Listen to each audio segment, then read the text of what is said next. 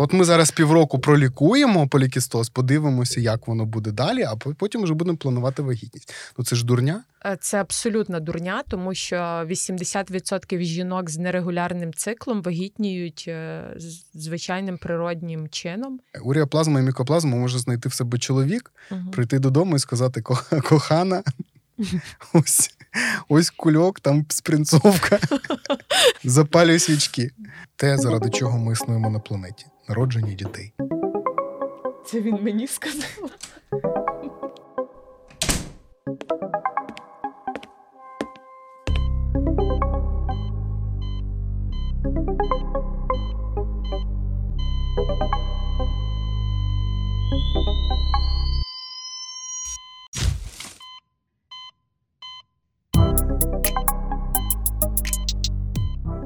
Привіт, Віолета. Привіт, Андрій. Е, доброго ранку, вечора чи дня, любі слухачі. На ефірах, е, господи, на хвилях нашого ефіру. Здоровий подкаст. Так, та ми його постійні ведучі, але власне ми вже представилися. Я думаю, що ви нас уже трошки знаєте. Ну так, уже який епізод. Віолето. Так. До речі, я не можу не скористатися цією можливості. Сьогодні день сімейного лікаря. Я тебе вітаю. Дякую. Я думаю, що частина слухачів. А я вітаю всіх докторів. Ви частина круті. слухачів приєднується до моїх е, привітань і хочуть і звучить тобі... пісня Родина, родина. Хочуть тобі побажати наснаги, творчих успіхів. Так. От, Але якась частина і наших слухачів декларацій. не приєднується, та? ті, які тебе не люблять. Сто процентів. Як ти взагалі ставишся до того, що тебе трошки хейтять? Частина а... аудиторії. Ну, от люди продовжують... Я жаліюся в нашому чатіку. Угу. А мене це трохи зачіпає. Зачіпає? Трохи Хочеш так. поговорити про це? Ні, не хочу. Добре. Я не заплатила за цю сесію психотерапії. Ну, як хочеш. Сьогодні просто Та було нема там про що говорити. Треба робити своє. Ясно. Е... А як ти ставишся до того, що тебе гіперлюблять? А ніхто, власне, не писав, що мене гіперлюблять. Ну, там є, це теж там є, там є е, відгуки про те, що подкаст хороший, угу. і про те, що ти погана.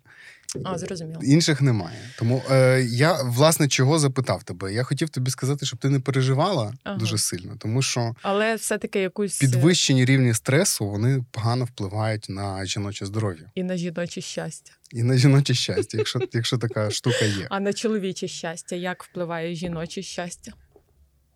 Це філософське питання. Я думаю, що ми не зможемо його розкрити в цьому Спробуємо. подкасті, але ми поговоримо про якісь більш фізіологічні речі, які стосуються чоловічого і жіночого здоров'я. Угу, Ок, сьогодні ми говоримо. Отак, от я здалеку почав. Так, класно. Е, Я не знаю, з кого ми почнемо. Мабуть, що ну, в нашому плані, принаймні, першими стояли жінки. А давай не традиційно почнемо. Це як? Ну, з чоловіків давай почнемо. З чоловіків почнемо. Я взагалі гадаю, що в світі медицини є певна така стигматизація, що чоловіки не звертаються до лікаря, вони там суперсильні.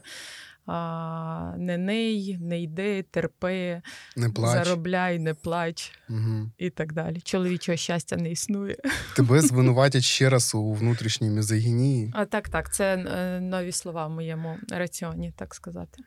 Е, мене, мене взагалі е, дуже цікаво, чого це називають якимись такими абстрактними якимись словами, як чоловіче здоров'я.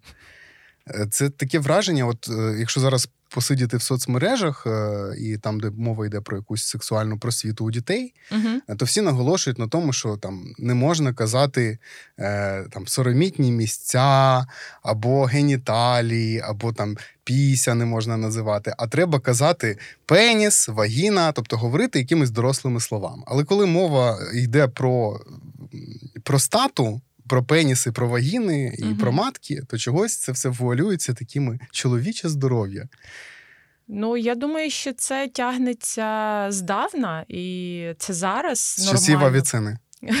Ні, будь ласка, тільки не авіцена. Це зараз нормально сказати пеніс, вагіна, вульва і так далі. А е, ну, от тебе в дитинстві як? Що казали? Як тебе вчили? Ну, на мене вагіна не казали. Ні, ну зрозуміло, але називали е, речі своїми я, іменами? Ну, я не пам'ятаю, щоб я взагалі з кимось про це говорив. Ага, зрозуміло, ще гірше, значить. Ну, в дворі це називали іншими словами. Mm, так, я які пам'ятаю. Я, які я не буду називати, але виявилось, що вони такі досить дорослі. В, в принципі, я ними користуюся. І грубі. досі. І користуюсь ними досі. Окей, але е, це тягнеться е, знову ж з якогось нашого минулого, коли, ну от як знаєш, відома фраза в Совєтському Союзі сексу нема. І, власне, якщо нема сексу, нема і статевих органів, є просто а, чоловіча частина, і Мгм. туди включає в себе все на світі, і жіноча разом з жіночим щастям. Здоров'я, воно в принципі однакове у всіх людей. І е, ми сьогодні, звичайно, більше сфокусуємося на якихось проблемах із геніталіями, е, ну тому що це фактично там головна річ, яка фізіологічно відрізняє чоловіків від жінок, тому що майже все решта у нас однакове. А, але не можна не поговорити загалом про здоров'я, тому що дуже багато цих проблем, з якими йдуть до урологів, гінекологів, Угу. вони спричинені не в геніталіях. Та? При, проблема є якась інша. А, просто, Так. люди, просто люди. Що таке? Ну, от е, ми дізнаємося з тобою в ході, в ході нашої розмови. І звідси ж випливає інша проблема: те, що е, коли у людей є е, порушення, не знаю, там метаболізму, наприклад, Угу. які проявляються якимись проблемами у статевій сфері, е, вони дуже легко можуть отримати певний комерційний діагноз. Е, Це така штука, ну, частіше всього, це неіснуючий діагноз, е, який, втім, вимагає дуже багато часу, Ну, не грошей, томи. зусиль, Який він? і їх дуже багато. Ага, І про них ми теж сьогодні поговоримо. Добре, все. Добре, давай починати з жінок, щоб не Давай. казали, ну, що в звичайно, мене ну, хто би сумнівався. там, Внутрішня мізогінія. оця штука. Да, так. хай вона буде зовнішня, так. Хай вона буде в тебе. а, що скажеш про жінок взагалі? Е, В них є репродуктивні органи, Угу. в яких часом виникають проблеми.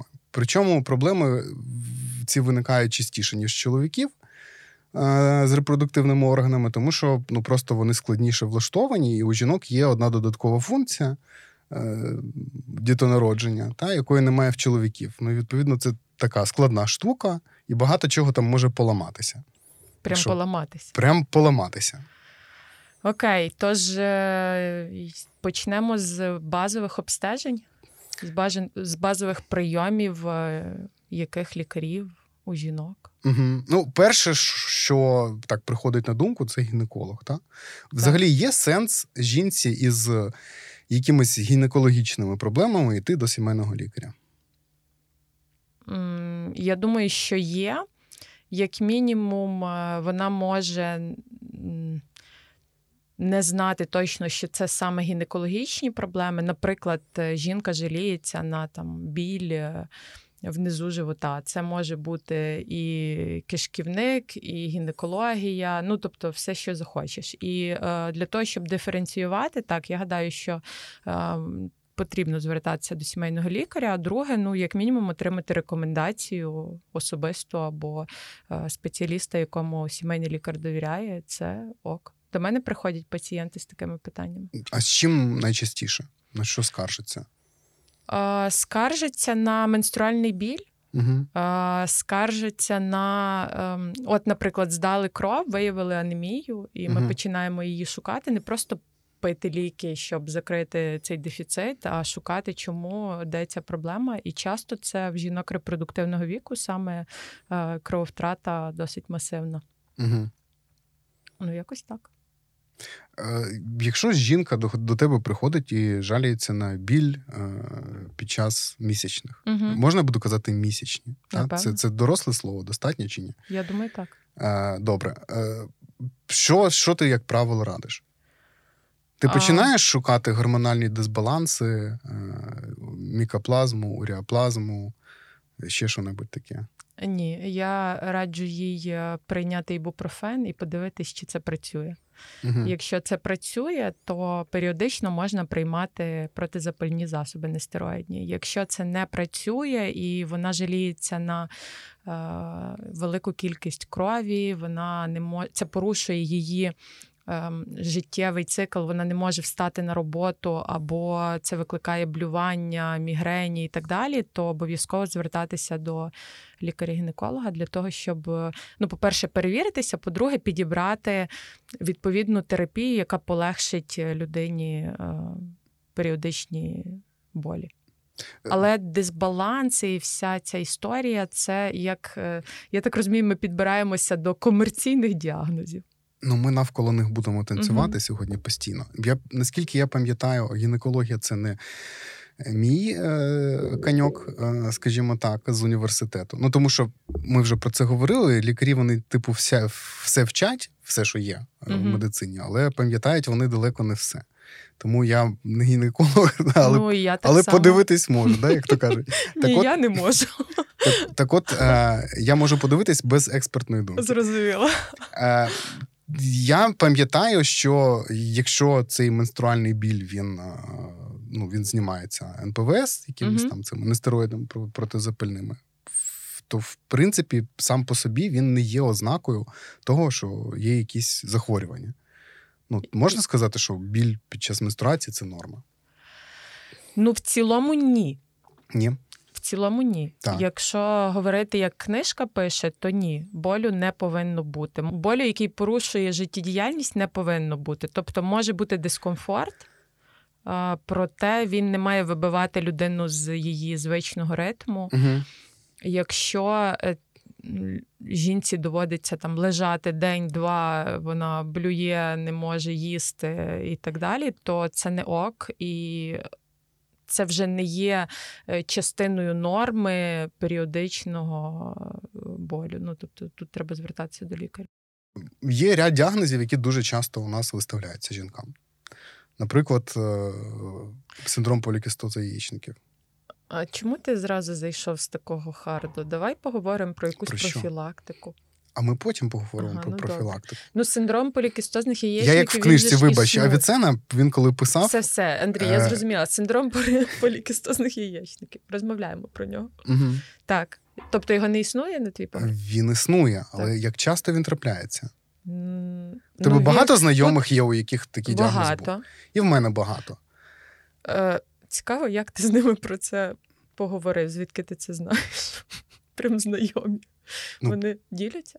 Ну, деякі знайомі діляться. Угу. Потім я, в мене було багато пацієнтів, у яких ну, цей діагноз окей. був записаний в історії хвороби. Зрозуміло. Ну, я їх знаю чи не знаю своїх пацієнтів, то я то з них знав, а, значить вони теж знайомі. Хитро. Вони що, не знайомі? знайомі? Незнайомцям я рідко давав наркози. Зрозуміло. І я коли бачу цю кількість, е, то ну, вона ніяк не налазить на голову, тому що mm-hmm. не може бути. Або у нас є якісь страшні наслідки там Чорнобильської е, катастрофи, про які ми не знаємо. І він вона в усіх ну, спричинах. Ну так правильно, не такі. Значить, цей діагноз він частіше всього придуманий. Ну, якщо говорити про цю сферу ем, неіснуючих діагнозів, то вони ж є в кожній сфері. Ми минулого разу говорили якось про ту ж ВСД. Вегетосудинну дистонію. Яку ну не хотіла вже озвучувати. Ну, а, Яку виставляють треба чи не треба, якщо тобі не хочеться з цим пацієнтом возитися, або або тобі просто не хочеться сказати, що він клієнт іншого лікаря. А, Власне, так само і виставляються діагнози в вузьких сферах, і це ненормально, але це звично. Ну, але це погано. Це погано. Тому що розумієш, тут от різниця є велика. Якщо ВСД лікувати, вона лікується, як правило, фуфламіцинами, які ніяк не діють частіше ну, всього на організм. Синдром полікістозних яєчників так само. Так, але він ще лікується гормональними препаратами, крім всього іншого. А це вже е, проблемка, ну, тут тому я що вони можуть з тобою діяти. посперечалася, тому а, що е, він не лікується гормональними препаратами. Якщо ти маєш на увазі оральні контрацептиви, так. то це робить, скажімо, вигляд, що налагоджується цикл, проте фактично він не налагоджується. Він не Це прості кровотечі. Ну, якщо Ну, люди знають, це- як працюють контрацептиви, Ну, він, він не налагоджується, І- він і пригнічує роботу якщо- яєчників. Так. і якщо ця людина має репродуктивні плани, тобто вона хоче, Господи, репродуктивні плани. І жіноче здоров'я. якщо вона хоче мати дітей Так. і от планує Народити. народити, скажімо, найближчим часом, то е, вживання оральних контрацептивів воно суперечить меті Угу. А і тепер, не лікує а тепер стан. дивися, а як часто, як ти думаєш, як часто буває таке, що жінка, яка має, наприклад, певні якісь е, нерегулярні е, цикли, та, або Мгм. Е, Вона просто вирішила перевірити, як її здоров'я, тому що вона планує дитину. Приходить і отримує діагноз полікістозу яєчників. Так. Їй каже, що для того, щоб дитинку народити, значить, треба пролікувати зараз цю штуку. І вона починає Чим? отримувати контрацептивами оральними. Ну, ну але не з можеш метою. народити, якщо ти вживаєш Ну, не з метою контрацепції, да, а з метою, щоб нормалізувати, я тут показую пальцями ці лапки, е, гормональний фон. Бачиш, як?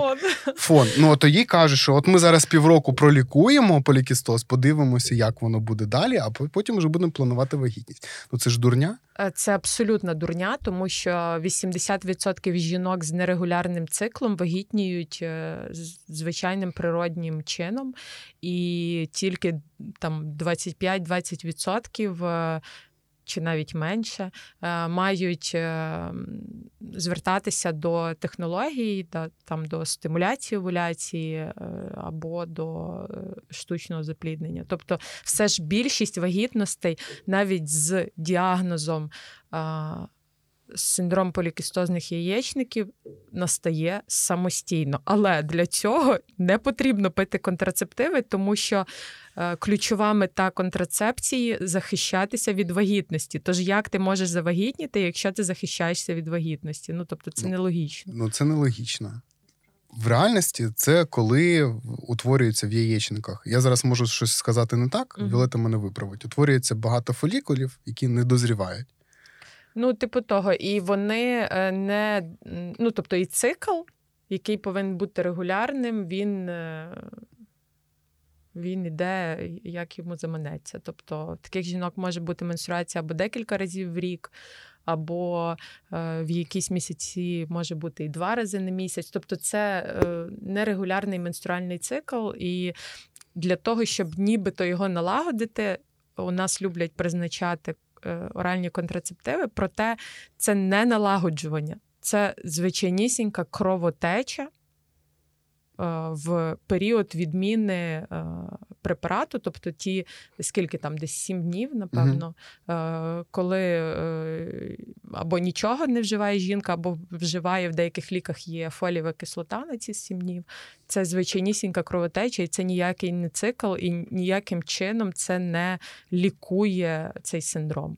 І якщо знову ж є репродуктивні плани, то Ну, і вагітність вона ну практично нереальна. ці препарати, вони ж, е, як і будь-які гормональні препарати, вони пригнічують е, е, органи. Ну, я маю на увазі, що якщо і е, гормони певні людина вживає ззовні, значить її органи перестають виробляти або менше стають виробляти цих гормонів. Тобто їх функція ще пригнічується. Ну, дивлячись кому і з якою метою. Якщо жінці лікують полікістоз яєчників оральними контрацептивами, то вони шкідливі, Так, прям шкідливі. Якщо жінка е, за призначенням лікаря приймає оральні контрацептиви для того, щоб е, виконувати контрацепцію, так. то вони прекрасні. Але вони можуть не всім підходити, не всі контрацептиви підходять не всім жінкам. Ну Е, і є ризики, звісно. Є ризики, звичайно. Давай поговоримо про ризики. Давай. А, в яких? Десь в 50-х, 60-х, коли, Я тебе що, вкусив сьогодні? Напевно. Що? Мгм. коли, е, Коли при- Авіцена був уже старий. коли його вже не було, Угу. і з'явилися контрацептиви, це був, звісно, величезний прорив е, в цивілізації, тому що нарешті жінки змогли контролювати дітонародження. І нарешті вони могли будувати свою кар'єру, а не сидіти вдома, е, прати постілі і дивитись за дітьми. Угу. А, Вони могли відкласти це дітонародження або взагалі не народжувати, якщо вони не хочуть. І, е, в принципі, поява контрацептивів це це просто була чудесна річ. Проте, на жаль, визначались такі випадки, коли жінки помирали від тромбозів які вживали контрацептиви, вони, наприклад, мали зайву вагу і, наприклад, курили. Так як це такі роки, де ми ще не зовсім мали глибокі знання про шкоду паління і про те, що це викликає тромбози і рак, і так далі. Тоді, взагалі, е, ну це було класно в літаку. Рекомендували курити, в літаку курити курили. від деяких захворювань. В жінок е, відбувалися тромбози, вони помирали. Тоді проведена, давайте так скажемо, серйозна робота угу. над контрацептивами угу. та е, збалансовані дози, можливо, якось змінені формули. І, в принципі, сучасні контрацептиви вони дуже безпечні, проте ризики вони є при прийомі кожного препарату, і взагалі життя це ризик. Тому е, ризики ішемії вони нікуди не ділись. Тож е, ти так жінки... сказала, ішемія. Сусідка твоя чи що? Ну, це я не знаю, що таке ішемія. Що таке ішемія. судинних атак. Так. Вони нікуди не ділись. Угу. А, Якщо особливо жінки палять, мають зайву вагу і вживають контрацептиви, їм треба регулярно здавати кров і ні в якому разі не купувати контрацептиви в аптеці, керуючись е, кольором упаковки. Угу. Обов'язково потрібно звертатися до лікаря і тільки після призначення лікаря вживати ті чи інші ліки. Угу. Із менш побіч... менш серйозних побічних ефектів. Я знаю головний біль. Нудота. Нудота. Ну, але в будь-якому випадку, якщо вам не підходить ваш препарат, вам здається, що у вас виникають якісь симптоми, або вам дискомфортно, або ще щось. Я думаю, що можна коригувати. Тому що ну звісно, є дуже багато ліків. Це не означає, що якщо подружці підходить один препарат, то він да, підійде вам і не вам треба його приймати. Це супер неправильна тактика. Окей.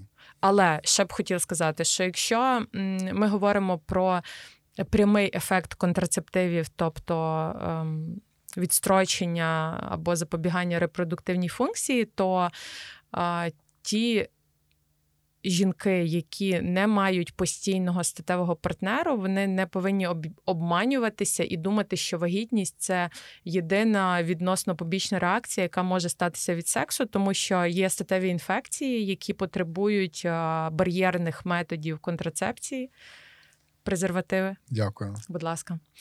А, Які власне можуть... бар'єрні методи контрацепції для профілактики проблем жіночого здоров'я. Так. І для профілактики проблем е, чоловічого щастя. Чоловічого щастя. Або купуйте презервативи. Яка вам яка, яке формулювання краще? Мені здається, останнє. Перше, мені здається. Да? Добре. Так, так. Ну, якщо треба продати щось, то звичайно перше. Угу.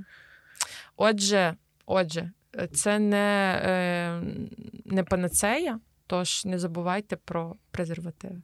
Угу. Але ем, якби до тебе прийшла жінка, яка сказала, що в неї головна скарга це нерегулярні місячні. Без болю? Давай без болю, щось просто просто нерегулярні місячні. На що би перше треба було звернути увагу? Що б ти їй порекомендувала? Ти б зразу полізла в полікістози? Е, Шукати Я їх? б подивилася її календар і все-таки подивилася, що для неї нерегулярні, тому що це для кожної людини, напевно, якась. Ну, якщо вони історія. дійсно нерегулярні. Um... Чи є сенс е, поміряти її зріст і вагу? О, цікаве питання. Напевно, є. А чому? Ну тому що в я не пам'ятаю цей відсоток, а ти маєш на увазі, якщо але є у жінок, але у жінок як ожиріння, так і ага, недостаток. Я, я навіть не знаю, що зараз в сучасному суспільстві буде більш актуальним. Так? Тому що якщо немає певного відсотку, це більше 20% угу. жирової маси тіла, то в принципі місячних в принципі може не бути. Ну так, так, це правда. І особливості харчування. Якщо людина взагалі там вживає мінімально продуктів, це якісь е, апельсинки і півзернятка, то звісно, ну, що... і, і це власне це не те, що ми зараз розповідаємо якісь байки там uh із світу бодіпозитиву, а е, реальний експеримент в житті кожен так, у, так, у кого є знайомі так. якісь гімнастки, наприклад, ті, хто постійно е, да, спортсменки, вагани. які uh виступають, то у них дуже часто місячні починаються там 18 років, наприклад, коли, коли в них закінчується кар'єра. Е, тому на це там теж можна звернути увагу, тому що жінка вона може не усвідомлювати, uh-huh. що там її спроби наздогнати зовнішній вигляд, який вона бажає, можуть якось впливати на її здоров'я. Е, Стрес може впливати. Ну так, звісно, може впливати. Але чи може він впливати прям тривало? Ну там рік угу. немає менструації? Напевно, ні. Ну що це за стрес такий повинен бути? Все одно ну, але не всі жінки будуть чекати, не всі жінки будуть чекати рік. Ой, правда? повір. У да. мене є такі пацієнтки, які кажуть, що востаннє були в гінеколога, коли дитинку народила 23 рочки тому. Угу. І тоді все було нормально? Так, да, звісно. Ну добре. Ти... Um, я до цього до да, цього полікістозу що... вчепився просто, угу. тому що він е, мене дратує чогось. Угу. Я не знаю, тому що я навіть передивився, е, кому ставлять, ну на основі чого можна ставити цей діагноз. То він не ставиться просто по УЗІ.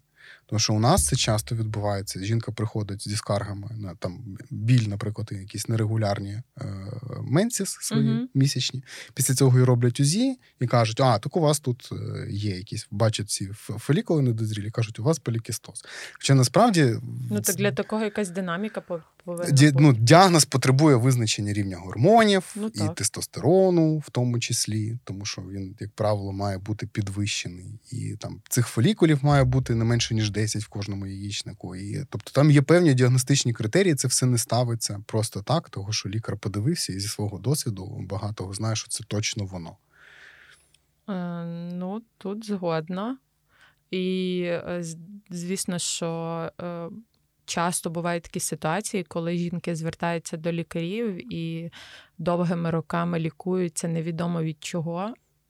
І, наприклад, особливо сумно, якщо ці жінки хочуть дітей, і лікар свідомо відтягує вагітність просто прийомом контрацептивів ну нереально завагітніти. Ну як реально теоретично, але практично нереально завагітніти на прийомі коків.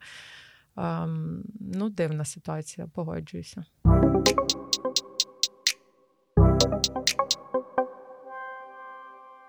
Ерозія шийки матки. Так.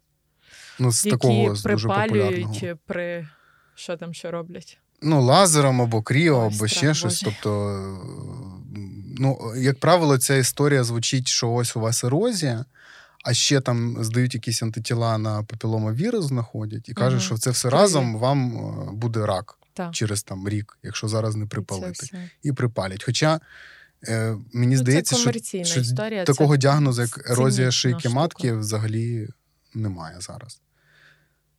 Ну тут треба розуміти, що вони звучать комерційні, але не всі лікарі е, роблять це з комерційною метою. Багато впевнені, що дійсно ці ерозії треба припалювати. Хоча їх припалювати не треба. Mm. Що ще лікують? Інфекції. Так, да, але як їх визначає, там, наприклад, в мозку там багато лейкоцитів знаходять із піхви. Так. І на основі цього починають лікувати якісь інфекції. Хоча ну, типу, лейкоцити там. Можуть бути можуть і, і, мають. І, і в збільшеній кількості вони там можуть. Ну, того, що там е, відбуваються всякі процеси, там живуть мікроорганізми, так, їх там живе дуже багато. Там є так. Е, а а, а оці всі спринцювання антибіотиками в піхву. Ой, дай спокій. Або... Тут треба було запросити гінеколога. Е, для чого? Ну, щоб так, щоб речі, гінеколог адекватний вибухнув? Щоб тут? він е, просто розказав, е, з якими речами до до нього приходять. Справді, ці спринцювання це взагалі катастрофа. Просто коли, ем, коли жінки навіть не хочу говорити. В- вимивають невідомо що, і такими розчинами, що страшно. Просто там від марганцовки до, хоча де її зараз взяти, не зрозуміло, але вони умудряються десь її дістати. До справді антибіотиків, якихось розчинених, і соди, і все на світі. Ну, взагалі, промивання природних порожнин тіла в більшості випадків воно не виправдане абсолютно. А в гінекології воно, мабуть, там. Ніко, ніколи, да, скоріше не буде. Тому що я знаю, я знаю, що іноді промивають і порожнину матки, не просто піху, а в порожнину матки. Тому що якщо стоїть діагноз, наприклад, ендометріоз, ендометрій це внутрішній шар, який вистилає в- порожнину матки. А як її промивають? Ну, через шийку засовувати таку довгу штучку і туди вливати антибіотики. Я таке чув. Угу. Я Наркоз на робив, щастя, та? ні, ні. Ти Я що? жартую. Я на щастя я такого не бачив, але що таке роблять, я точно чув. Це А як ту рідину звідти дістають? не питай мене, чому, не питай навіщо. Ні, ну просто це Ти лишив мене саму там, де вітер свище. Угу. І така пісня була. Я не знаю чому. Ясненько. Ем, крім того, комерційні діагнози, е, інфекційні, ну там мікоплазма, Угу. уріаплазма. Шість Я думаю, антибіотиків. Я думаю, що зараз 90% такі воу-воу-воу-воу-воу. І голосніше зробили. І зробили місяців. голосніше. Так. Е, Це, це взагалі не діагнози, тому що ці мікроорганізми вони не викликають хворобу людей, вони просто живуть. Мгм. Ну, мікоплазми їх буває кілька видів, тобто Так. вони бувають різні. І одна мікоплазма вона може іноді в якихось випадках там викликати, але більшість ніколи нічого не викликає. Уріаплазма так само. Але їх активненько лікують, е, спринцюють, Їх так. миють, драють. Та хай би е, це ще пів біди, але ж партнер робить те саме А, тобто це півбіди, ви чуєте? Ну, е, якщо, йому, якщо йому чоловіків шкода. чого чоловіків, а І якщо, а якщо чоловік, почекай, уріаплазма і мікоплазма може знайти в себе чоловік, Мгм. прийти додому і сказати: кохана, ось, ось кульок, там спринцовка. Запалюй свічки. Е, ці діагнози вони теж не існують. Ось такі. Як людям з цим жити тепер? Особливо Як ті, людям з цим жити, треба, е, перш за все, треба зрозуміти, коли треба звертатися за допомогою. Ну, е, у жінок, якщо ну, те, що ми проговорили, нерегулярні місячні, біль, надмірна кровотеча та все, що викликає якийсь дискомфорт, який впливає на вашу якість життя. Якісь виділення. Виділення, типові, які погано пахнуть або незрозумілого кольору.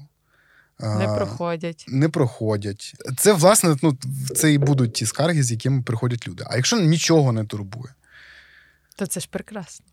Все одно йдіть я, до лікаря, я маю уявіть увазі, собі. Та я знав, що ти скажеш, ідіть до лікаря, але чи треба йти? І Та звісно, треба що треба. Так. І от давай тепер поговоримо якраз про цю профілактику, да? Мгм. про скринінги різноманітні, які стосуються жіночого здоров'я. А це не лише про піхви і матки, тому що в жінок є ще молочні залози. Ну, чоловіків теж є, але вони не, не такі цікаві. Е, як часто треба обстежуватися жінкам, якщо нічого не турбує? Ну, мінімум один раз на рік дорослим Всім? жінкам. Всім дорослим жінкам. Так. Мінімум До раз гінеколога. на рік. Так. Якщо нічого не турбує, іти до гінеколога на огляд. Угу. Ем, роблять цитологічне дослідження. Е, жінкам. Це так страшно звучить. Скажи, як це виглядає на практиці? Ще гірше. Тю. Не гірше. Це Ні, ну це ну, мазок. Ну, мазок, там мало приємного, але робити треба. А, якщо е, так, треба робити ПАП-тест. ПАП-тест може виявити е, у жінки якраз власне рак шийки матки. І е, цей тест він дуже-дуже старий. Це, напевно, один з е, тестів, який зберігся. Е, Ну, я так не маніпулюю століттями, як ти, але здавна. Ну, він давній. Він Він здавна. прям, давній, але він ефективний. Е, Він дуже ефективний і майже не видозмінився. Тобто лікар зробив такий експеримент. Він брав ці певні мазки у всіх жінок і визначав певні типові клітини. І е, побачили, що якщо брати ну, власне, це обстеження і на ранній стадії знаходити ці типові клітини, що таку жінку можна пролікувати, і вона може е, продовжувати жити далі, і все з нею буде ок. І власне таким чином це так звана ця диспансеризація, та її прояв, напевно, ідеальний. Ну, мабуть, один із небагатьох. Так, так, колишнього совєтського, а, в якому справді зберігали життя і здоров'я жінок. Е, маркери е, до раку шийки матки. Е, якщо жінки до 40, здається, можна робити раз в два роки. Угу. Якщо е, жінка старше 40 років, то обов'язково такий тест потрібно робити щорічно. Далі визначають вірус папіломи людини може відноситися до статевих інфекцій. Ну, не може, а напевно, відноситься е, ВІЛ, це кров або швидкий тест. Ну і вже за показаннями можуть робити аналіз там на сифіліс, на інші інфекції, якщо угу. на гепатити. Якщо а якщо це... у жінки знаходять е, папіломовірус? А, Я тобі сьогодні простих питань не буду задавати. То це означає, що вона інф... Ти маєш на увазі е, онкогенний? Штам? Просто знаходять тут жінка, жін... жінці каже гінеколог. Так. Ми вам робили аналізи. І знайшли. Папіломовірус у вас є. Добре, я знаю, що, що він в мене є. Ну, тобто, цього достатньо, правда? Мені Не, не треба ж не ні. треба ж призначати е, противірусні препарати, ні, ні якими, разі, якими лікують. Що... А вабензім? Ти знаєш, що вабензимом лікують все в гінекології? Ні. Не все? Я не знаю, що це таке. Значить, ти не лікувалася. Ні, я не лікувалася справді. Ну так то ти і не знаєш, тому що вабензим знову там ті, хто ще не підкрутив е, на уріаплазмі, зараз звук підкрутили голосніше. А, Є справді ось ці всякі противірусні, які страшно дорогі, до речі, там якісь флакони за дикими сумами, там від тисячі гривень. Але вони, на жаль, не працюють, і е, папіломовірус ми не можемо вилікувати якимись е, свічками, каплями, шприцами і так далі. Але хороша новина в тому, що він може минути самостійно. Тобто, І скоріше є... всього мене. Так, у нашого організму є. Такі чудодійні властивості, як е, е, самовивільнення від певних захворювань і чудодійні? Ти ти точно вчилася на медичному? Так, так. Я так. нетрадиційна медицина. Гадалка Віолета. А, І е, це захворювання може, ну це навіть не захворювання, просто стан. Він може минути самостійно. Взагалі, ідеально до початку статевого життя зробити вакцинацію від папіломавірусу. Угу. Я думаю. Ну, добре. Дорослим а також Що ти скажеш про мамографію? Це метод обстеження, коли роблять е, рентгенівський знімок молочний залоз. залоз. Так. Угу. Його треба робити просто так. Ні, його просто так не треба робити. Е, напевно, найефективніша, найкраща штука це самообстеження. Угу. І коли жінка е, знаходить якісь е, ну навіть мінімально нетипові речі е, в грудях або сосок, або якісь виділення, потрібно одразу йти до лікаря. А друге, е, при плановому обстеженні в гінеколога лікар також робить обстеження молочних залоз і робить УЗД молочних залоз. І якщо все ок при самообстеженні, обстеженні лікарем і УЗД, то ні мамографію, ну принаймні до 45 ми не робимо. Я б не сказав до 50. Без ризиків не робимо. Якщо ну, Ризики це якщо в сім'ї. Ну так, бабусі, мами, там сестри мали е, онкологічні захворювання грудей, тоді так, тут інша історія, тут потрібно е, більш ретельно ставитися до е, вирахування ризику. Але якщо базово все ок, то без гіперобстежень.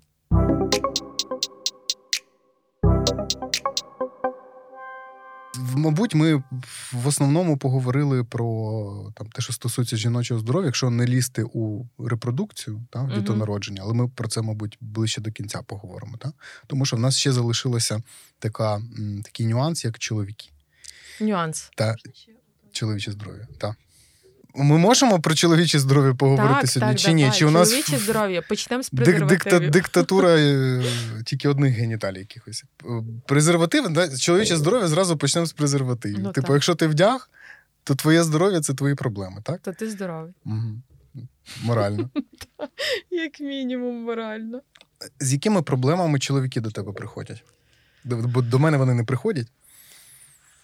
А от до тебе приходять чи не приходять? От скажу це це тобі, цікаво, тому що ти жінка, чи, е, чи ти тобі знаєш, показують свої е, карасики? Карасики не показують. Угу. Не знаю, що ти маєш на увазі. Так. А, а, Ну, а, за- а з чим звертаються? А Саме з питаннями ем, якихось дисфункцій так званих чоловічих органів, то Мгм. ні, до мене не приходять. Можуть спитати пораду одразу, тобто порадьте е, уролога. Угу. Або порадьте там терапевта, який працює е, на тему сексу. А ти питаєш? А що там саме? Ну, якщо це має значення, то питаю, щоб знати, який профіль лікаря потрібен. Угу. А якщо заради е, А цікавості, тобі не то цікаво? ні. Е, ні, я, Що з твоїми пацієнтами я ніколи не запитую тих речей, які не стосуються справи. Це Мгм. мене не стосується.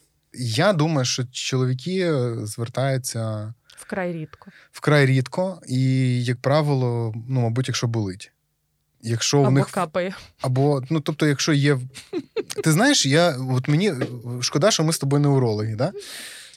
Але зараз А пос- мені поспекулюємо. не шкода. Ну, давай. Зараз поспекулюємо. Е, Я думаю, що якщо капає, але при цьому все, все працює, ну тобто еректильна функція збережена і е, не болить нічого, але просто Ого. щось капає, то чоловіки, мабуть, менш схильні звертатися. Ну, а чого звертатись? Ну, капає та й капає. Воно ж капає. В скількох домівках капає там з краніка. Так це не І що? Це значить, що треба міняти труби всі? Ні. Капає. Вода ж тече, У мене смикається коли, око. коли треба.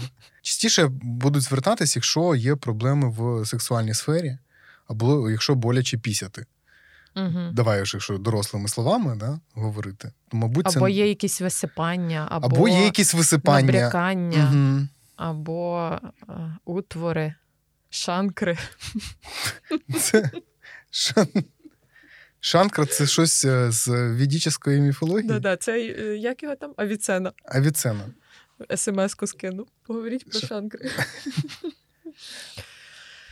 Ем, ну, не знаю. Я чомусь не сподіваюся, що чоловіки, в яких е, щось болить, е, або їм боляче пісяти, або змінений колір сечі, або щось капає, то вони все-таки йдуть до лікаря, не дочекуючись до ем, сексуальної дисфункції.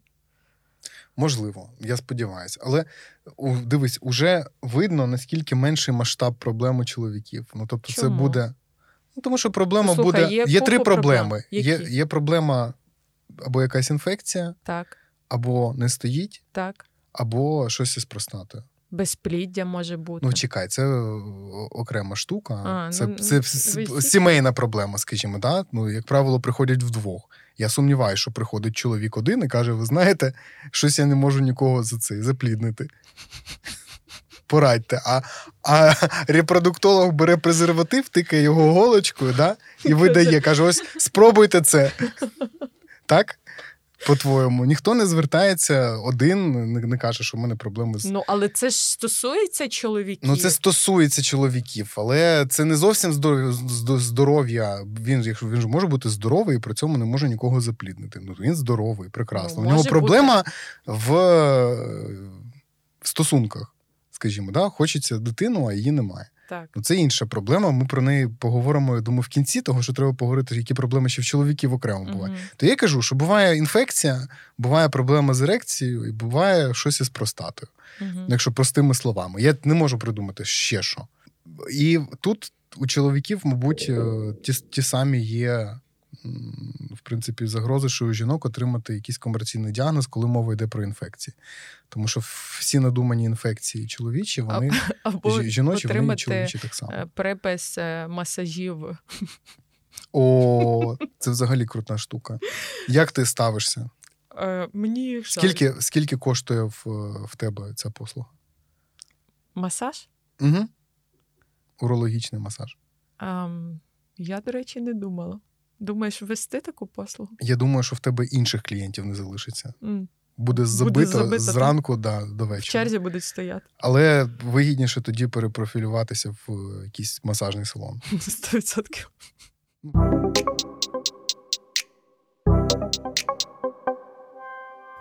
Якщо про інфекції, то ну, найчастіше, мабуть, це те саме, що у жінок. Може бути гонорея, можуть бути хламідії, може бути сифіліс, але він зараз рідко буває. Ой, тобі так здається. Думаєш? Угу. Такі олдскульні дерматологи прекрасно його бачать, тому що ти ж чудесно знаєш, це захворювання, е, це ж не те, що от капає, от тобі сифіліс. Е, воно маскується під масою інших захворювань, е, шкірних проявів, і ВІЛ може бути, і і туберкульоз, і все на світі. Тобто тут міфічно думати, що це захворювання зараз рідкісне. Просто мало хто вже може його, напевно, розпізнавати, бо всі дерматологи, ну вибачте, дерматологи, е, перепрофілювалися в косметологів і нікому лікувати сифіліс. Біда. Угу. Деякі захворювання, е, які ці інфекції, які передаються статевим шляхом, вони можуть мати цікаві прояви. Які? Зараз буде друга річ, яку я в університеті запам'ятав. Чесно, я я мушу це сказати. Синдром Рейтара. Пам'ятаєш таке? Ні. Це запалення колінного суглобу, це артрит при гонореї у чоловіків. Okay. Я не жартую. Я не знаю, кому знадобиться ця інформація, але раптом. І зараз всі з артритом, Ти знаєш, якщо от нас з, загалом підкрутили загалом нас там послухають, не знаю, 10 тисяч разів. Якщо одна людина подивиться на своє коліно і складе 2 плюс 2, і їй це допоможе. Шанкар? Е, То, можливо, не шанкар, там це перегонореї. То а, точно, вже все буде виправдано. Ти так знаєш, ти так любиш посміятись а, про ну, шанкри. Да, да, да, Зараз, якщо хтось слухає з шанкром, то йому зовсім не смішно. Або їй. То йдіть до лікаря, як вас ушли. Шанкри це прояви сифілісу. Так. Це такі. Приємні штуки. Не, да, Тверді такі штучки крупні які бувають не лише на геніталіях. Вірно. І Вони... треба йти до доктора, да. до дермато. Венеролога. До дермато До речі, де ми лікуємо статеві інфекції? От тут прекрасна тема. Um, ну, я, версія. Як, як правило, я думаю, що вони все-таки лікуються в уролога і в гінеколога. Ого. В, На практиці. Як це на відбувається? Практиці. Да. Угу. Найчастіше. Ну, Тому що людина приходить, в неї там щось болить, її дивляться туди і зразу щось виписують. Мені важко уявити гінеколога або уролога, який скаже, це у вас там хламідіоз, ідіть до дерматовенеролога. Ні. Але, хоча маршрут пацієнта неправильно побудований, він саме має будуватися через сімейного лікаря. Далі да, сімейний лікар до може направити до дерматолога, якщо він побачить, що це лише якісь виділення, наприклад, то треба І йти до дерматолога. Якщо вже є ускладнення е, інфекцій, то дерматолог відправляє вже до е, спеціаліста, там уролога або гінеколога. Але е, у нас минають трьох спеціалістів і одразу йдуть до гінекологів, і там п'ють п'ять схем антибіотиків, які навіть не зрозуміли, чи потрібні. Крім е, інфекцій, з якими більш-менш зрозуміло, ну тому що прояви будуть якісь будуть. Е, що робити із е, простатою? Ну, Якщо є діагноз простатиту або пухлини, то це окрема розмова. Там вже лікар буде рознати, що робити. uh Але я думаю, що багато чоловіків, і зараз це звучить. Наприклад, є. Господи, як цей флешмоб називається? Мовембер. Мовембер коли не не, не голять вуса. Для голять того, щоб... все і потім відрощують вуса. Відрощують вуса для того, щоб наголосити на проблемах з простатою. На е, так, на, на важливості раку, раку простати, та, який, на, на жаль, трапляється. Так, і на важливості, але от дивись, до чого до чого цей флешмоб? Ну, е, що вони хочуть е, цим сказати? звернути увагу на що саме? Що є таке захворювання, воно є. На те, що це захворювання дуже часте, і потрібно здавати кожному чоловікові після 30 е, PCA-тест, простат специфічний PCA, антиген. PCA-тест? PCA-тест. Так. Простат специфічний антиген. І отут я тебе піймав, тому що я я знав абсолютно те саме, що кажеш ти. Так. Але я сьогодні, сьогодні той день, коли я готувався. І І я подивився сучасні рекомендації щодо щодо скринінгу, да, що писав Авіцена про скринінг е, раку простати. І ти знаєш е, дуже неоднозначна інформація. Тому що скринінг раку простати не тільки дуже корисний, а ще й шкідливий. Чим шкідливий? Він шкідливий тим, що є, ну, по-перше, сама, скажімо так, є велика кількість, дуже великий відсоток. В різних дослідженнях він відрізняється. Там від 10 до 30% хибно позитивних результатів. Вірно. Це коли вам діагностують е, рак простати, хоча насправді раку простати у вас немає. Ну чекай, ну там не прям рак простати діагностують, що прям Ну, роблять за біопсії. PCA, за PCA-тестом роблять біопсію, Так, е, інколи роблять кілька біопсій. так. І за результатами, е, як правило, спростовується цей діагноз, Ось. але Але були зроблені біопсії. Що таке біопсія простати? Е, ну, біопсія це коли беруть шматочок якоїсь тканини, яка під питанням. Да? В даному випадку треба. малюсінькою голочкою. Угу, да, але, цю, да, але цю голочку треба засунути в простату Так. і відчепнути там невеличкий шматочок. Після Вірно. цього бувають ускладнення. Ускладнення А бувають, бувають і кровотечі, інфекції е- і проблеми з ректильною дисфункцією так само. Тому, якщо Але почитати, такі речі бувають і без біопсії. да, вони бувають і без біопсії, але е, принаймні в сучасній літературі, е, до, якщо ми говоримо зараз про людей із там типовим ризиком, тобто, якщо у вас немає родичів там в сім'ї, да, у яких є рак, був рак простати або є рак простати. Діагностований, бо воно Діагносто- Бог його знає, чи він був. розумієш? Діагностований, так. Е, До 45 років мова взагалі не йде. Це те, що можна, те, що можна перевірити в сучасних гайдлайнах.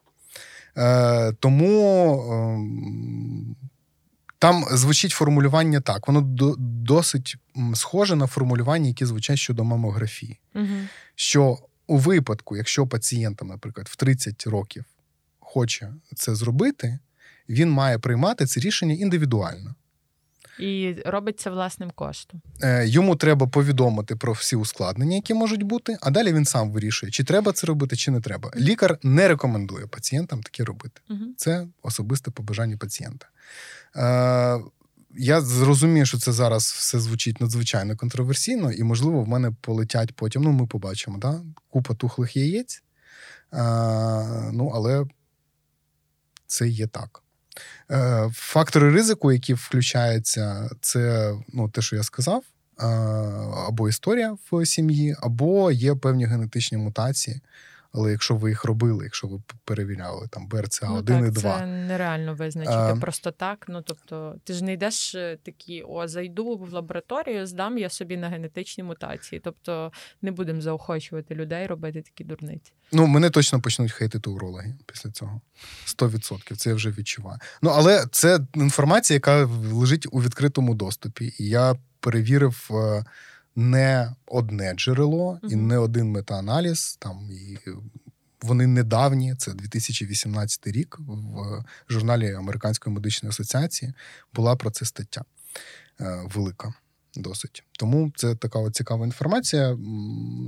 Скринінги взагалі дуже слизька тема, Е, можливо, але коли я вони все-таки... виконуються зарано. Я б все-таки сказала, що скринінг це добре, тому що захворювання воно досить поширене, і враховуючи те, що е, чоловіки не дуже часто звертаються до лікаря і не йдуть до лікаря за перших якихось ознак. ем, Захворювання, негативних відчуттів, чоловіки схильні до того, щоб тягнути до останнього, поки вже там не відвалюється, не капає і, і не можеш встати.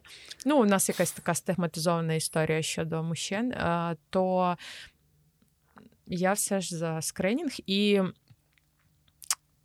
Не тільки жінкам потрібно ходити до гінеколога профілактично, а й чоловікам потрібно також ходити до уролога і здавати е, аналіз на інфекції. На інфекції однозначно. Ну, треба я здавати. до того веду, що е, часто чую таку думку. Та моя жінка ходить до гінеколога, а я там був, не знаю, в воєнкоматі останній раз, коли знаєш, ця історія воєнкоматна, коли Да. Ну, там, народ, там народжували, а тут, да, Так. а тут коли воєнкомат. І це, на жаль, поширена історія, і вона ну, теж дуже дуже негативна. Це не ок. А коли треба переставати робити скринінг? Добре, ти радиш раз на рік здавати після-тест, ПСА-тест, так? Ну, в цілому, так, раз на рік. Коли, б- коли б ти сказала, що так вже можна не робити? А в якому віці ти Мгм. маєш на увазі? Хм. Ну, потрібно постійно робити.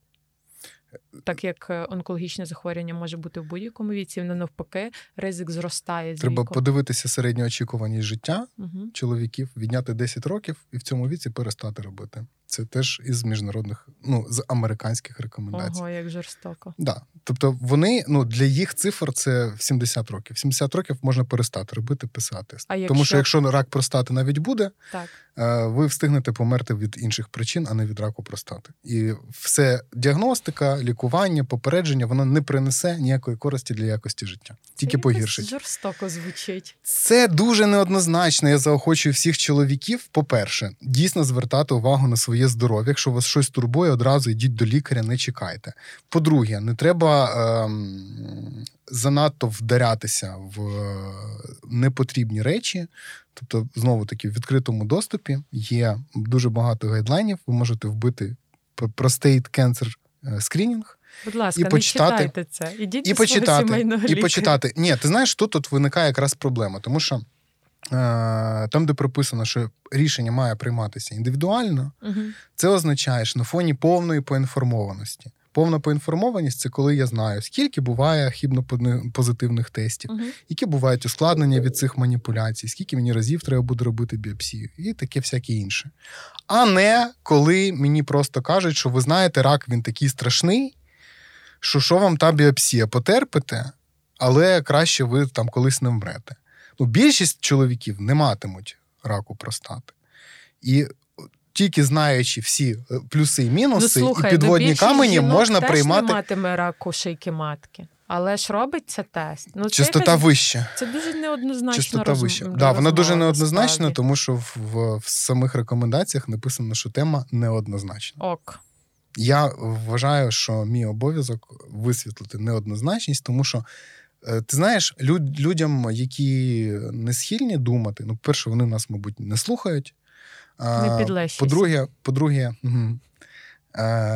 по-друге, вони ну то й байдуже, вони все одно нічого не будуть з цим робити. Е, люди, які схильні думати, ну то їм треба використовувати цю можливість, да, дізнатися щось більше, а не просто виконувати якісь речі сліпо. Ти розумієш, що в 2000, м, боюсь збрехати, чи 16 чи 17 році, коли у нас почали е, закривати ці флюорографії, Угу. і коли піднявся страшний хай е, від людей, що господи, а рак е, цих легенів, як же ми пропустимо? Це ж така там страшна річ. Да? Аж поки не підняли наукові статті, не подивилися, що немає ніяких переваг флюорографії, вона не допомагає ні в чому. Ну чому? Якісь термінальні стадії видно? Ну, але вона не, не, не попереджує смерть від, від цього стану. Тобто виявилося, що це був скринінг, який не потрібен.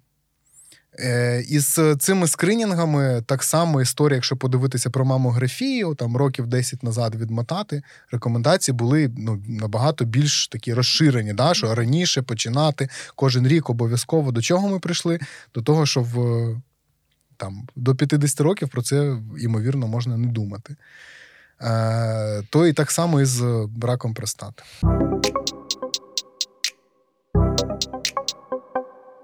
Про облесіння ми говорити не будемо. Я так думаю, але поговоримо про еректильну дисфункцію в двох словах. Еректильно. В двох словах це не, не стоїть. Да? Який ти цинічний і грубий. Е, я не знаю, чи треба говорити. Я думаю, що якраз Ну, напевно, з цією проблемою, я думаю, що з цією це не лише не стоїть. А що? Ну, може бути надто ем, швидкий е, статевий акт, може бути. Ем, Ні, але це буде не еректильна якийсь- дисфункція, А це що буде це? Це передчасна еякуляція. включає в себе. Що значить дуже швидкий? Що значить дуже швидкі? Що за вкусовщина пішла? О, Господи, добре, розказуйте. Я не буду розказувати, я не знаю. Я думаю, що з цією проблемою якраз чоловіки охоче звертаються. От з чим а з чим, здається, а з цим вони, вони не сидять. бояться. Кого? Ну, звертатися з таким. Е, прямуйте до уролога. Я не впевнений, чи уролог це найкращий варіант До для того, щоб лікувати так. еректильну дисфункцію. Угу, я Хоч- теж. Як правило, йду з цим. Я думаю, що, е, скажімо так, візит до уролога потрібен для того, щоб виклю... Виключити, мгм. та, чи немає там інфекції, бо інфекції також можуть призводити. Або проблеми з простатою можуть призводити. І не обов'язково вона буде боліти для того, щоб виникли якісь проблеми. Але е, треба йти до сексолога чи до андролога. Є такий лікар-андролог, він Мгм. лікує Андріїв.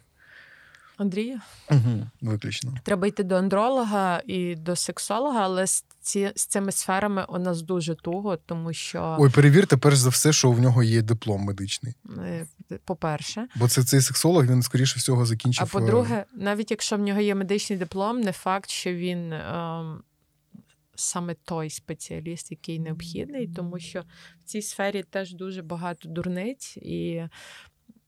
Ну, По-різному можуть е, лікувати. От навіть послухаємо, іноді їду в авто і чую ці реклами медичних засобів, які розказують, що е, Корега. Ні, ну це ж не те.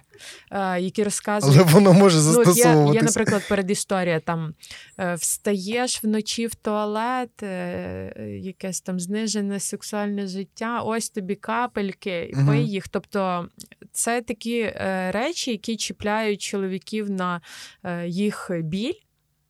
І вони схильні до е, покупки таких фуфломіцинів, і, і, на жаль, вони напевно думають, що це реально колись допоможе, проте ні. Е, Ну, як- всі, всі аля народні якісь методи, там, типу екстракту зеленічих ріг, оці бади, всякі там якісь травки яка китайські. Там, е, якась там сила, женьшень. Ну, ця вся піжня, вона не працює. Та так? вони не працюють, і зазвичай е, питання з е, сексом треба вирішувати із терапевтом, який власне розуміється в, в таких питаннях. Сексі. розуміється в сфері, так, і як людині допомогти.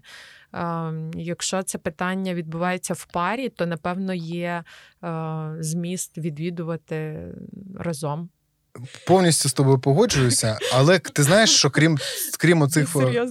Крім оцих пігулок, які е, ну, всякі всякі Мгм. бади, є ще препарати, які допомагають від е, еректильної от дисфункції. поки що перед препаратами, як ти думаєш, допомагають е, е, горіхи, кальмари, вустриці?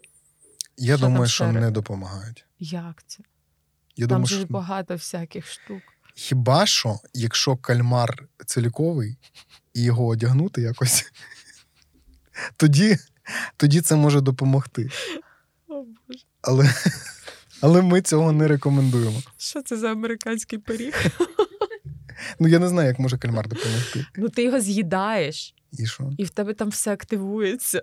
Можливо, я не знаю, не помічав. Ну, якщо ти дуже любиш кальмарів, І ти такий прям ур. ур, да, на кальмара, тоді, звичайно, допоможе. Але є препарати, які прямо працюють проти еректильної дисфункції. Я, ми не будемо називати. А, є селденафіл, який називається на літеру В, е, всесвітньо відомий І закінчується на гра. гра. Так. Цей препарат. І його, як правило, купують навіть На разок. да, його багато. е, В яких випадках купують люди, у яких немає проблем з еректильною дисфункцією. Просто для того, щоб спробувати, як це. Цікаво, як це.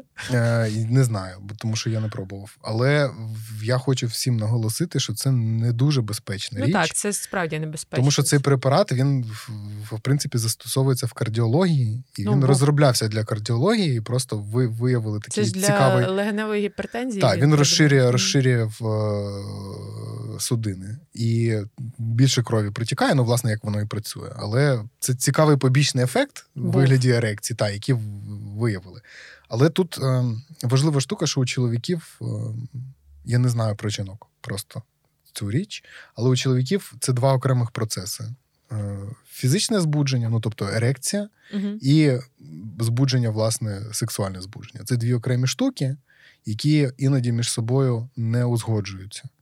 І препарати, оцей роблять фізично. він допомагає від фізичного, але це не значить, що у вас буде бажання при цьому. І це взагалі, мабуть, дуже цікава ситуація, коли е, кілька годин. Е, а в деяких випадках може навіть не спрацювати. Саме через те, що немає І тоді є ризик що немає, з дозою. Що немає сексуального збудження, просто процес не запуститься, кров нікуди не потече, і тоді можна отримати проблеми із серцем. Ну тобто, не купуйте ці таблетки, тому що вам так захотілося, або тому, що вам хтось порадив, сказав, що це дуже весело. Ну, та, це проконсультуйтеся, не проконсультуйтеся з лікарем. Скачайте інструкцію, відкрийте просто інструкцію до цього препарату перед тим, як купувати, і почитайте побічні ефекти. Да? Можливо, вам перехочеться експериментувати, коли це не виправдано. І нарешті варто зрозуміти, що питання з сексуальною поведінкою, з сексом, вони не вирішуються таблетками. Якщо такі питання Клофелін ти маєш на увазі? є, взагалі ліками, а, травами, угу. чаями, кальмаром і так далі. Якщо такі питання є, то вони повинні вирішувати. Ти сказала кальмаром, це якийсь певний кальмар? Ну, певний. Отой? Отой, так. Якщо такі питання є, вони повинні е, вирішуватися комплексно, тобто е, така більш соматична органічна частина з лікарем, урологом, андрологом, і е, психічна, емоційна сфера цієї частини з сексологом, психотерапевтом. Так. Тобто вони можуть допомогти. Тобто вони вперше зараз сказала, що психотерапія може комусь допомогти. Ні, я не вперше сказала, я завжди Вперше. всім кажу, що вона дуже помічна. Угу. Звертайтеся. Е, Останнє, про що ми з тобою поговоримо, тепер синтез цього чоловічого і жіночого здоров'я. Те, заради чого ми існуємо на планеті народження дітей. Це він мені сказав. Ми існуємо. Я за... говорю з біологічної точки зору. З біологічної точки зору сенс життя вибір. в тому, щоб сенс життя в тому, щоб ну це ти можеш гуманістичні свої штуки залишити для гуманістичних подкастів філософських. Mm-hmm. А з біологічної точки зору треба передавати свої, свій генотип. Mm-hmm. Треба поширювати гени навколо. Це роблять всі живі організми. Так. Ну і власне люди теж можуть поширювати свої гени різним чином. От, але сьогодні ми поговоримо про дітей. Да. І Що робити? Наскільки ти думаєш, коли от є пара, в якої е, прозвучав на якомусь етапі діагноз безпліддя? Угу. Е, наскільки ти думаєш, це завжди є дійсно реальна проблема, чи це теж може бути типу комерційним діагнозом? Ну, давай почнемо з так званих правил. Якщо е, вагітність не настає е, протягом 12 місяців регулярного статевого життя, то люди йдуть обстежуватися. Тобто угу. ми не говоримо якщо про це, якщо ми говоримо про партнерів е, різної статі.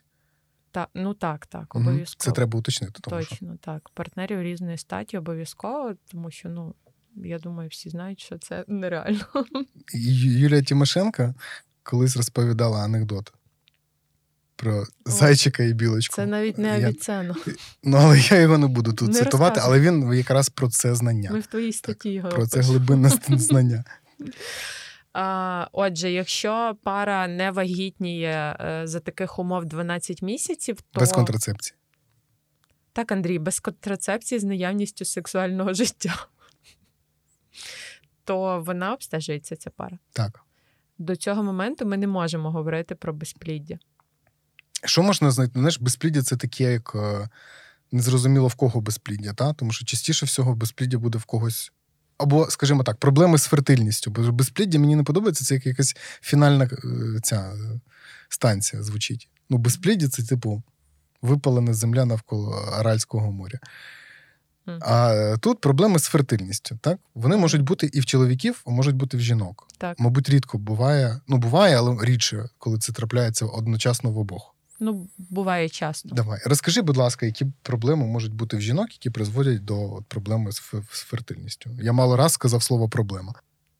Напевно, зрідка буває прям така істина, якась причина конкретна безпліддя. От, наприклад, можна довго не могти завагітніти при тому ж синдромі полікістозних яєчників, але справжньому. Справжньому.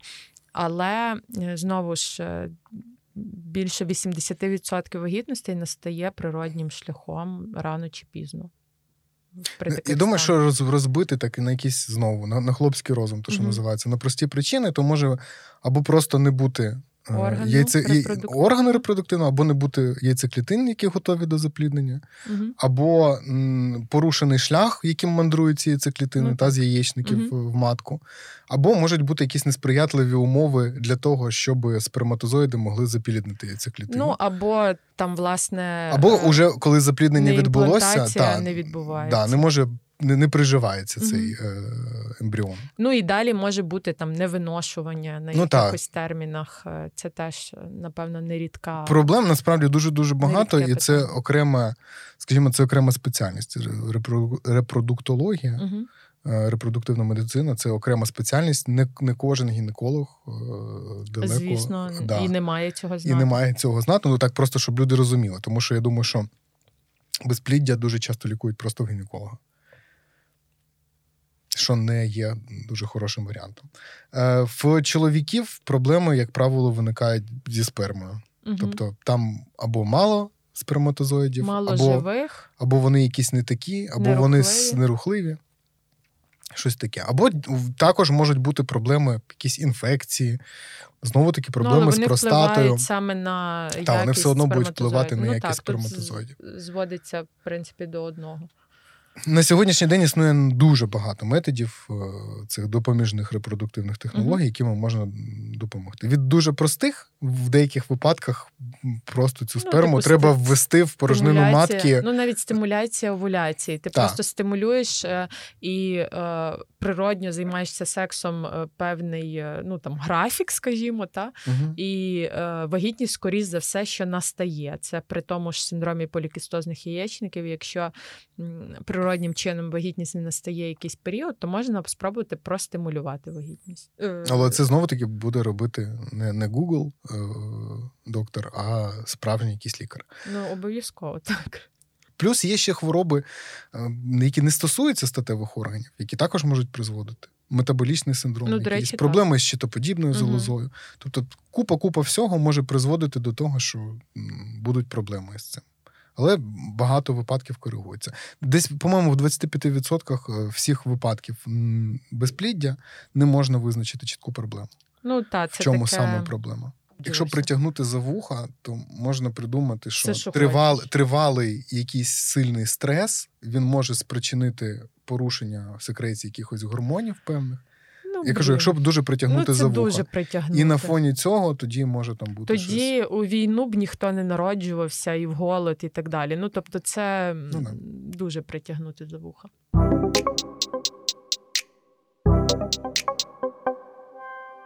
Е, трошки контроверсійності ми і сюди можемо додати. Скажи, будь ласка, чи можна може така штука прозвучати як е, Типу, ну ви просто вже занадто старі, щоб мати дітей, тому ви не можете завагітніти.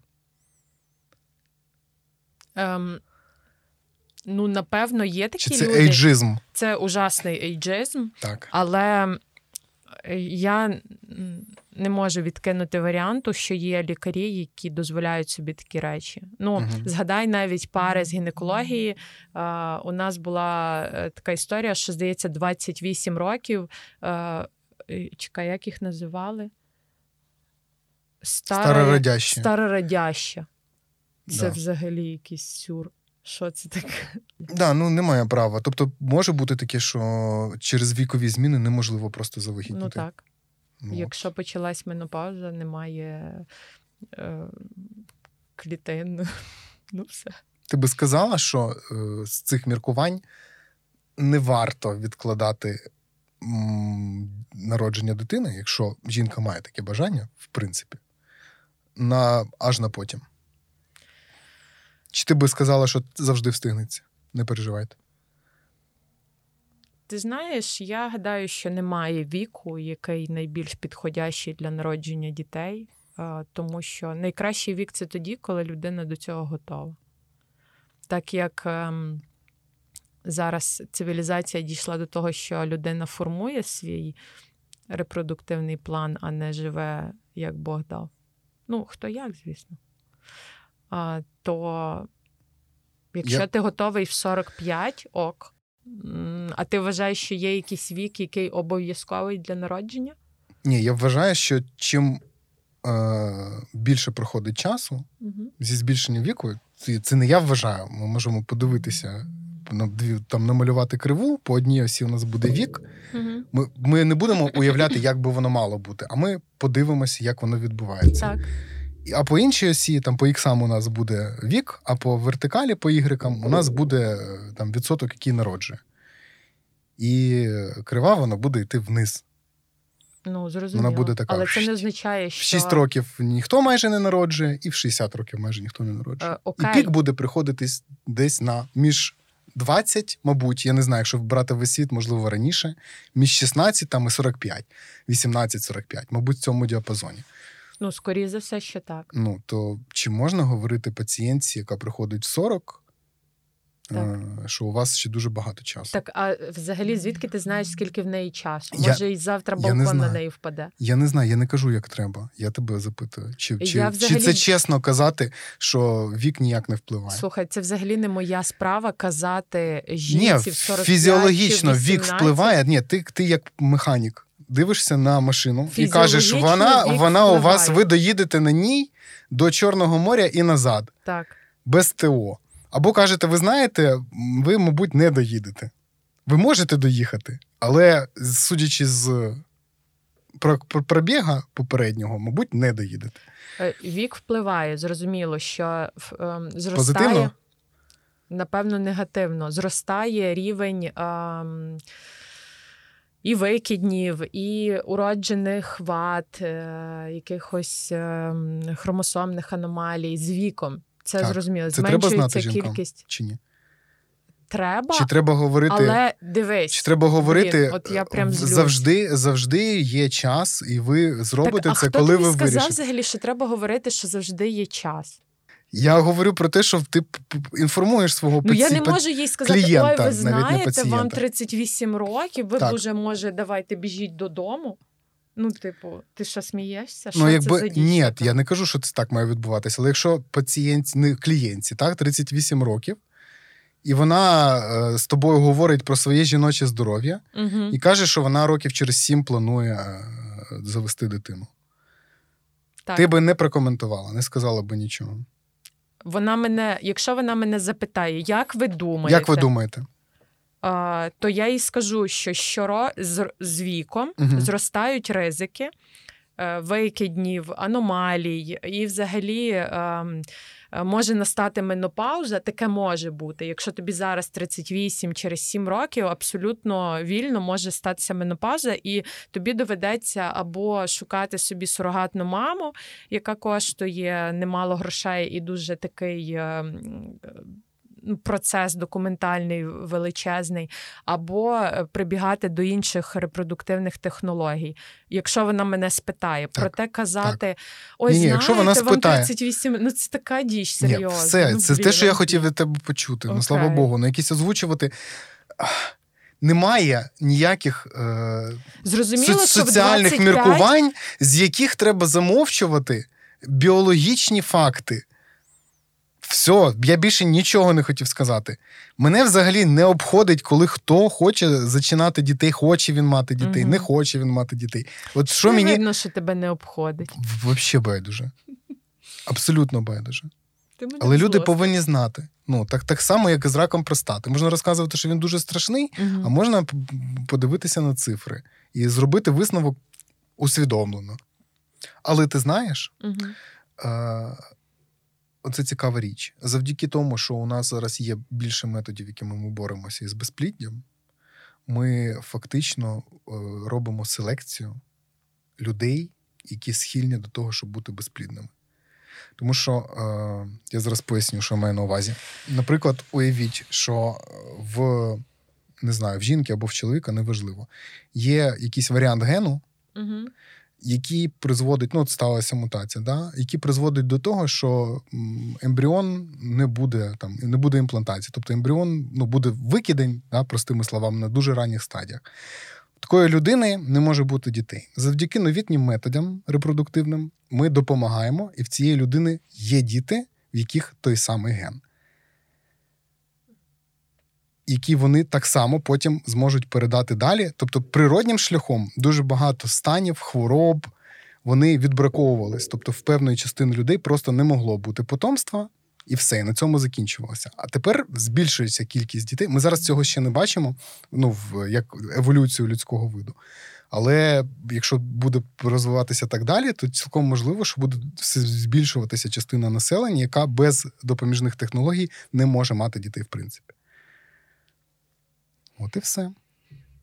Тому То, що ми граємося, з- ми граємося з природнім добором. Тобто людина, яка не здатна самовилікуватися від е, панкреатиту, туди їй і дорога. Ну, якщо це панкреатит, то який в неї Від генетично раку, обум... генетично. Від, е, не знаю, Ні, ні, тут мова. Ні, тут мова йде саме фігні. мова йде саме при порушення, які не дають розмножуватись. Тому що природній добір, Блін, ну це дуже жорстока історія. Природній це добір, жорстко ти природній говориш. добір він іде шляхом е, того, що ти повинен дати потомство. Далі байдуже, що Ну, в тебе буде панкреатит народі- чи алопеція. Але якщо в тебе є вада, яка не дає тобі розмножуватись, ти закінчуєш свою генетичну лінію на цьому. З точки зору природнього добору. А тут ми включаємо наші штуки всякі колдунські і допомагаємо цим людям народити. І закріплюємо цю ознаку в багатьох випадках і далі, далі, далі, далі. Ми просто недавно, не так давно почали цим займатися, там якісь 20-30 років буквально. Ну, десь 40. М? Далі буде ой, як цікаво. Граєтеся в Бога, дограєтеся. Ем, ну, знаєш, мені здається, Я в що цьому це нічого дуже поганого не бачу. думка. Та що це упереджено? Ну, тому що якщо людина. Та про це вже пишуть в академічних журналах. Це, типу, не, не, не то, що якась маргінальна точка зору. Якщо людина хоче мати дитину, Та але, хай має. але вона за якихось причин не може, Та хай має, якщо хоче. і вона Да, хай застосовує методи застосовує репродуктивні. методи Я тільки за. репродуктивні, і її називають ця людина, яка не повинна би була Та, з точки, бо- з точки зору це біології, не ок. вона не могла би розмножитися з точки зору біології. Можливо, вона не могла би розмножитися саме з Ну, з цим е, мужчиною або з цією жінкою, а з іншим могла Можливо, б активно. Це ж можливо. теж один з методів. Кожна особина в, в біології, да, кожна особина, яка має якісь. Е, Не з усіма може розмножитись, а з якоюсь тільки частиною, вона вже має менше шансів розмножитись. Ну, воно так і відбувається. Тому виживали тільки ті, хто міг розмножуватися з усіма і, і повсякчас. В основному. Ок. Я тільки за те, щоб загравати з силами природи. Мгм. Це цікаво. Ну, ми можемо перейти до питання. Думаю, що в Окей, ненависті в цьому випуску буде стільки, Так, я, як я- ніколи. я І в основному до мене. Нарешті. О, дякую вам, люди. Дякую.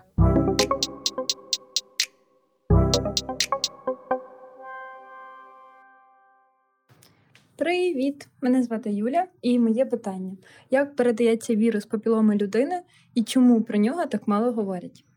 Я думаю, що про нього говорять не так і мало, а передається він контактно. Статево. Ну, з контактом Контактно. статевих органів. Мгм. Да? Так. Ну, якщо А з приводу в одно, говорять- на одному статевому органі є папіломавірус, і потрогати ним інший статевий орган, то він може перескочити на інший статевий орган. І, те, і теж там буде. А якщо це тільки різностатеві партнери чи і одностатеві? Одностатеві теж можуть потертися геніталіями, і буде те саме. Угу. Можна потертися геніталіями не об геніталії. І теж підщепити Якусь якусь штучку. історію. Якусь штучку. І чого про нього мало говорять, про нього дуже багато говорять, мені здається. Ну, а можливо, і ні. Ну, в моєму інфополі також дуже багато про це говорять, але Про нього, можливо, говорять більше, ніж треба було. Тому що завдяки цьому багато людей впевнені, що це обов'язково треба бігти і лікувати. ну, я думаю, їх е, лікують за порадою лікарів, а не тому, що їм хочеться. Але це така ємна тема.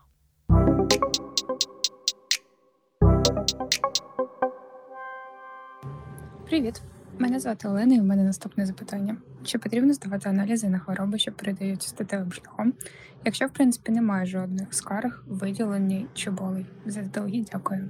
Я скажу, що обов'язково. Угу. Ну, це залежить від е, певних факторів, але ну, теоретично, якщо ви маєте одного стабільного партнера, в якому ви впевнені, то, Ну, то знаєш, не треба. Але, але я би сказав, штука. що всі люди, які живуть активним статевим життям, хоча Мгм. б з кимось, вони мають ну, щороку здавати е, аналізи, перевірятися на гонорею, на хламідіоз. Не так часто, але можна і так часто перевірятися на ВІЛ. Ну, раз в рік все одно треба Раз в рік треба перевірятися на ВІЛ. Е, гепатити. гепатити. Ну, я би сказав, що це. Так, оце я перелік. абсолютно погоджуюся, тому що скарги не означає відсутність скарг не означає відсутність захворювання. І, е, до речі, це знову таки мало хейту мені сьогодні, але е, гомосексуальні чоловіки Угу. е, можуть перевірятися частіше. Це, це, написано в рекомендаціях, тому да, що ти читав, тому що я готувала проект, в якому написано, що насправді не виявлено е, залежності. я, я бачив рекомендації на сайті Центру по контролю захворювань. Це якщо вони живуть з різними статевими партнерами. США. Там, там, до речі, там не виділяють ні для, ні для гетеро, ні для гомосексуальних Мгм. пар, чи це один і той самий партнер. Там важливо тільки, щоб це було активне, ну, регулярне, там, скажімо, та, статеве життя. Е, тому, тому ось таке.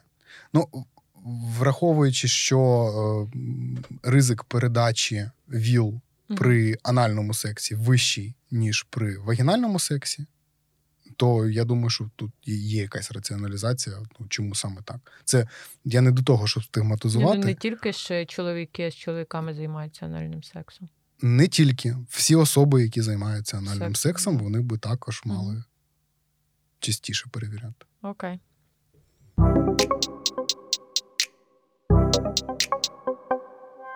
Привіт, мене звати Катерина, і моє питання про полікістоз. Е, Що це взагалі за діагноз? Чи він взагалі існує у доказовій медицині, та е, що з цим робити? Ну, ми вже дуже активно про це поговорили. Цілу першу частину. Він існує. А, Рідше, ніж може здатися. Ну, він якби є наслідком того, що є більш серйозні проблеми з тим, що гормональний фон, вибачте мене за цей каламбур. Ну, якісь метаболічні Да, є метаболічний синдром, є порушення в секреції певних гормонів та їх балансу, і це проявляється тим, що В тому не, числі немає не визрівають до кінця Мгм. оці фолікули і утворюють е, ось власне, Е, що може Глобально, чи можна від цього вмерти? Ні. Ну, тому що можна жити з патологією е, щитовидної залози або з діабетом все життя до старості, і все буде ок, якщо ти приймаєш терапію. але страждати можна. Ну, страждати Ну, яка можна яка і без буде болячок. якість цього? Ну да. Ну, але яка буде якість цього життя? Незрозуміло. Якщо е, є план е, народження дитини, то потрібно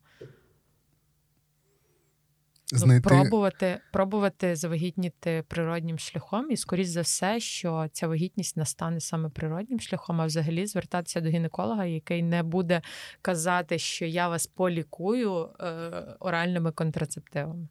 і пам'ятати про те, що цей діагноз не ставиться на основі там одного якогось аналізу. Наприклад, не, Що не це буває такого. Мгм. Або якщо вам зробили тільки УЗІ і вже сказали, що у вас є. Це неправильно. Вас мають більш серйозно обстежити. Згодна.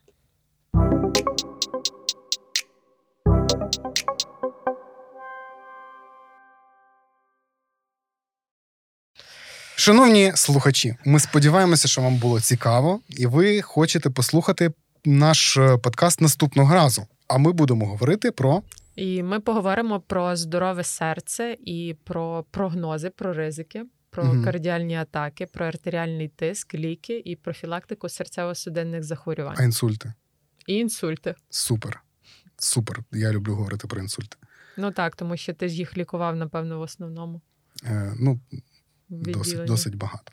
Е, спасибі всім, хто був із нами. Просимо вас підписуватися на наш подкаст в усіх можливих мережах. А це Google подкасти, Apple подкасти, Spotify і SoundCloud. І ставити нам е, оцінки та писати класні відгуки. Да, цього разу я думаю, що можна написати відгуки мені, тому що мені вже не подобається, що лише в Віолеті дістається вся слава. Хочу трошки почитати про себе. Я тобі напишу. Да, можеш і ти мені написати. Дякую, Андрій. Було Дякую, цікаво. Віолета. Було дуже цікаво, Дуже несподівано. Так. Ми екватор е, зустрічаємо вже більш серйозно. Е, добре, всі залишайтеся здорові. До побачення. Всім па-па.